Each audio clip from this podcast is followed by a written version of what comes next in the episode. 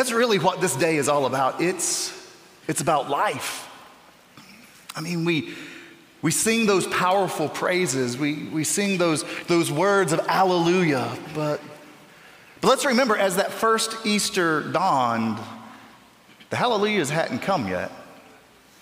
The, the disciples were still cowering in fear. They were, they were exhausted. They're still trying to make sense of Jesus' death while the, while the women went to the tomb to finish preparing his body for burial. And, and that's when it happened. Something that shocked them, something that shook them, something, something that changed them. It's the very same thing that, that wants to change us, too. Listen to the way the, the Gospel of Luke puts it this morning. Luke chapter 24. Friends, hear the word of the Lord. Luke says, But on the first day of the week at early dawn, the women came to the tomb and taking the spices they had prepared. And they found the stone rolled away from the tomb, but when they went in, they did not find the body. And while they were perplexed about this, suddenly two men in dazzling clothes stood beside them. And the women were terrified and, and bowed their faces to the ground. But the men said to them, Why do you look for the living among the dead? He's not here, but is risen. Remember how he told you while he was still in Galilee that the Son of Man must be handed over to sinners and be crucified, and on the third day rise again? And then they remembered his words. And returning from the tomb, they told all this to the eleven and to all the rest. Now, it was Mary Magdalene, Joanna, Mary, the mother of James, and the other women who told this to the apostles. But these words seemed to them an idle tale, and they didn't believe them. But Peter got up and ran to the tomb, and stooping and looking in, he saw the linen cloths by themselves, and then he went home, amazed at what had happened. A new day was a new day was breaking for them. Literally, a new day was breaking as those women stumbled to that, that rocky tomb, and they were, they were heartbroken and hopeless and, and weighed down, weighed down with, with grief and with regret, with, with all the things they never got to say to Jesus. Weighed down with all the memories, the, the memories of his laughter, the, the memories of his love, and Yet still they went. Still they went to, to do their duty. And, and maybe that's why some of us are here this morning. Maybe. Maybe we're just here doing our duty. We're here because this is what folks are supposed to do on Easter. Like those women, maybe, maybe we don't really expect for anything miraculous to happen. But you see, that's the thing about expectations. Most of the time, they're wrong. Most of the time, our expectations are wrong either because they're, they're too big, or like here, our expectations are wrong because they are infinitely too small. These women went to the tomb prepared to encounter death, but when they got there, what did they find? They found life. They were amazed, they were stunned by life. Why do you look for the living amongst the dead? The angel said, Jesus isn't here. He's alive. He is risen.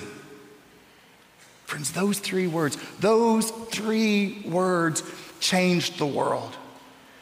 And those women, those women couldn't not tell the good news. And so they raced back, they ran back to tell the others. They went back to tell the men, but to them, it, it seemed an idle tale, just, just empty words. Just the, the empty dreamings of, of wishful women. And, and maybe some of us are thinking that this morning too. But Peter, those two words, but Peter. If it took three words to change the world, it only took two to change him. But Peter, Peter needed their tale to be true. Peter needed their hope to be real. When everyone else was dismissed, everyone else was, was blind, they dismissed it. But Peter, Peter ran and he looked and he experienced the resurrection for himself. And that's still the invitation of Easter to experience the resurrection for, for ourselves, to, to know. To know from the inside that death has been defeated, to, to know from the inside that sin no longer reigns, to know God's love from the inside. I mean, in this world that wants to keep us down, Easter tells us to get up. Easter tells us to rise, better, stronger, healed, redeemed, forgiven. Easter tells us that, that Jesus is alive, and because he lives, we can too. That's, that's the present hope of the resurrection. You see, it's not just about our salvation in eternity, it's, it's about our salvation right now. It is the good news, it is the, the glorious good news that there is no storm, there is no struggle, there is no fear, there is no failure, there is no diagnosis, no disease, there is no doubt that is too big for our God. Because, like Him and, and because of Him, we rise. In faith, we rise. In fact, um, do y'all remember this guy? Uh, do y'all remember this guy named Emmitt Smith? Mm-hmm. anyone? Pastor John? Amen. I reckon you did. Uh, uh, Emmitt Smith, back in, in 2002, Emmitt Smith set the, the all time rushing record for the NFL.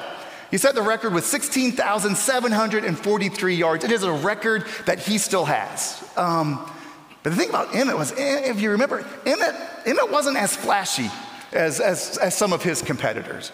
And Emmitt never had that true breakaway speed. Emmitt's thing, the thing that really set him, his strength, Emmitt just had this ability to persist.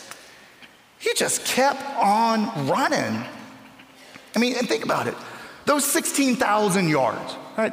That's, on, that's only nine and a half miles if you do them. It took him 13 years to run nine and a half miles. Some of us run nine and a half, uh, better, some of y'all run nine and a half miles in less than a week. It took him 13 years. And I, I realized the biggest difference there is we don't have 11 huge defensive guys trying to knock our head off as we're running, but, but it took him 13 years to run nine and a half miles because he did it 4.3 yards at a time. That means throughout his career, throughout those 13 years, he got knocked down, he got tackled over 4,000 times. But you know what he did after each and every one of those tackles? He got back up. He got up. He got back up and he ran that ball again. See, truth be told, even the best of us are going to get knocked down. But what sets us, sets us apart from everybody else is the fact that we get back up. This life, this world, it, it's going to trip us up. It's going to tackle us. It's going to tempt. It's going to tempt us in all sorts of different ways. It's going to tempt us to quit. It's going to tempt us to, to quit trying, to quit hoping, to, to quit praying, to quit believing. And if that's us, this morning, if we are on the verge of throwing in the towel, please hear me say, hear Easter say, keep going. Hear Easter say, God is not through with you yet. Rise up, get up. Easter tells us to get up because there isn't anything, not sin, not even death, can keep us down because our faith is a faith of up. Yeah, it's about cleaning up, cleaning up our act but it's also about waking up and growing up and, and toughening up. It's, it's about showing up and standing up and speaking up. Our faith is about up. It's about rising up, rising up from the ashes, rising up from, from our brokenness and our sin and our shame. It's about the new life we find in dead ends. It's about our Savior who's alive, and He wants to be alive in us. God, thank you for that word. And I really want us to think about it because before we can get up, before we can rise up, we first have to bow down. Did you notice in the scripture? Those women were hurried to the tomb early at sunrise because remember, Jesus had been buried quickly right before sundown on the Sabbath. And so he wasn't properly prepared for burial. And so they got up early to go and finish the job. And they arise and they see this scene. The stone was rolled away and the grave was empty and they're mystified, they're terrified, they're perplexed, they don't know what's going on. And what do they do? Verse 5 said, they bowed their faces to the ground, and when they bowed, it's when they heard the message that he was alive. And then what did they do? They ran back and told the others, and most of the disciples thought it was an idle tale. They didn't believe. But Peter, what did he do? He sprinted to the tomb, and when he arrived, he stooped down and looked in and saw the linen cloths, and he believed. I think there's a lesson there from those women and from Peter. If we're going to receive the good news of resurrection and know because he lives everything is different, we need to bow down. We need to stoop down to receive the good news.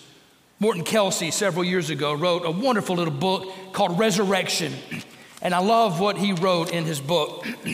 he said, When we have all that we need, when we're in power and in health, when we're admired and when we're happy, we have a tendency to think we attained that position by our own efforts and that we are not vulnerable to evil. When we have no God, we often believe that we are gods. It's impossible to be God and have a saving God at the same time. What's he saying? To live a life of faith, you have to bow down, you have to stoop down. We have to lay aside our pride and our ego and our agendas if the message of resurrection is going to happen in us. But because He lives, it can happen. So I want us to think about when Easter becomes real to us, two things happens I want us to see. It changes how we live now. We have a different worldview. We see the world through different eyes. We know that the purpose of life is not death. What does Easter tell us? The purpose of life is life. For Christians, there is no death, triumphant life that goes beyond the grave. That's why I think, and I want to submit to us, that celebrating Easter is the greatest thing that Christians have to give to the world. Because in the Easter spirit, it changes us, and we are different. The Easter spirit gives us a new mission, and it gives us a new purpose, and it gives us a new hope that does not quit in times of trial and struggle. In fact, our co worship and music director, Shauna Fuller, has just a bushel full of darling grandchildren that she just has the cutest grandchildren. But I saw a video of her, of her grandson, Henry. Henry is in kindergarten. Henry, his family moved to Mississippi last year, and they discovered in the school something they had not encountered before. In their public schools, they teach manners. And so Henry has been learning manners all year long as part of the curriculum. And a few weeks ago, they had their spring tea and let's see Henry as he practices being a gentleman at the school spring tea. Let's watch. Notice he's pulling out the chair for the young lady as he has been taught to do, and he wants to help her get back in place. Okay, I love his spirit. He is not quitting, he is not giving up.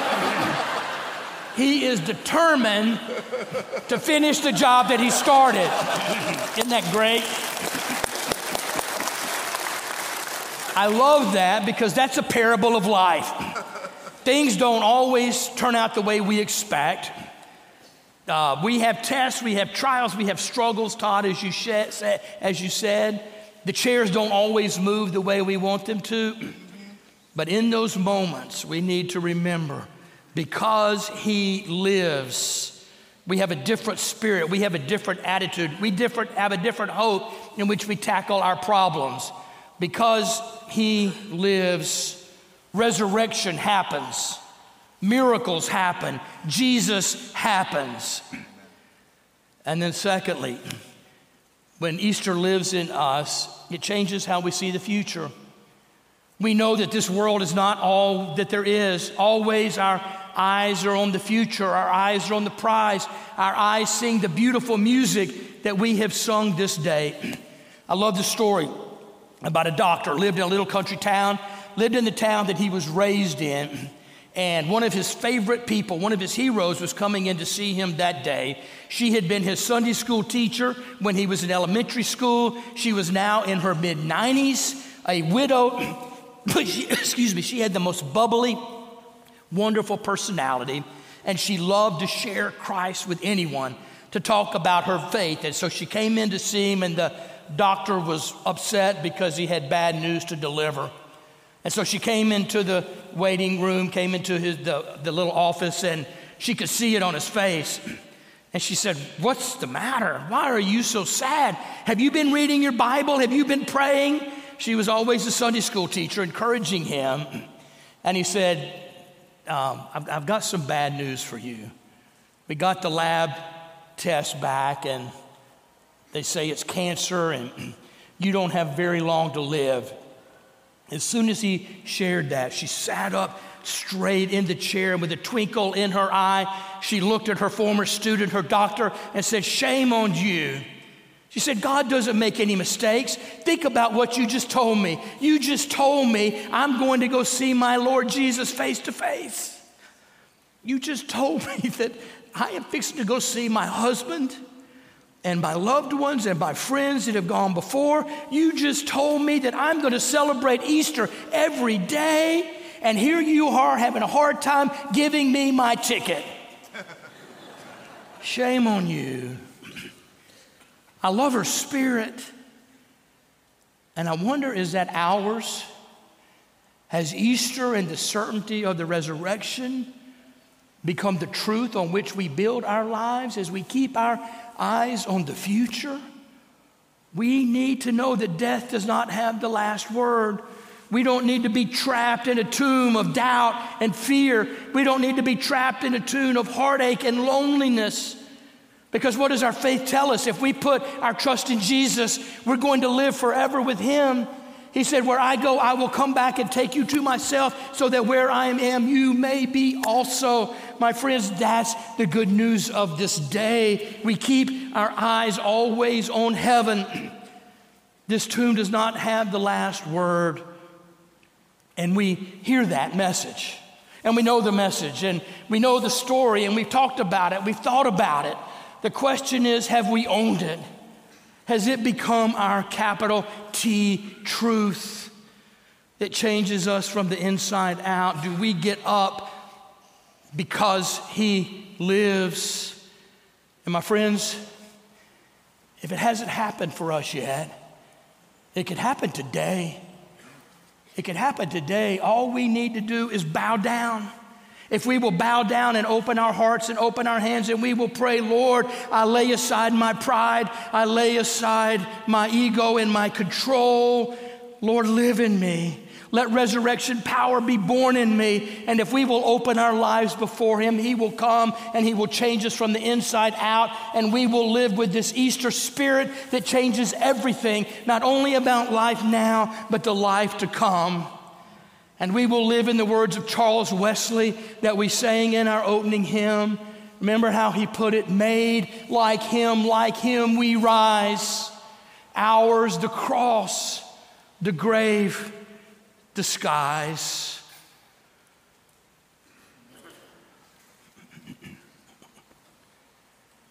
Would you pray with me? Oh Lord, we pray that the story and the music of this day that moves us will become our capital T truth. Lord, live in us and touch us with your spirit so that everything will be different now, but that we will live forever with heaven on our minds and on our hearts. Lord, we pray that you come to us and let the joy of this day infect us with resurrection and with hope. Lord, help us know that there is no grave that can hold our bodies down. Give us that hope, that spirit, that confidence as we live as Easter people this day and every day. These things we pray in Jesus' name. Amen. Thank you for joining us. Please make sure to rate, review, and subscribe so you don't miss new releases. We'll have new podcasts coming out all the time.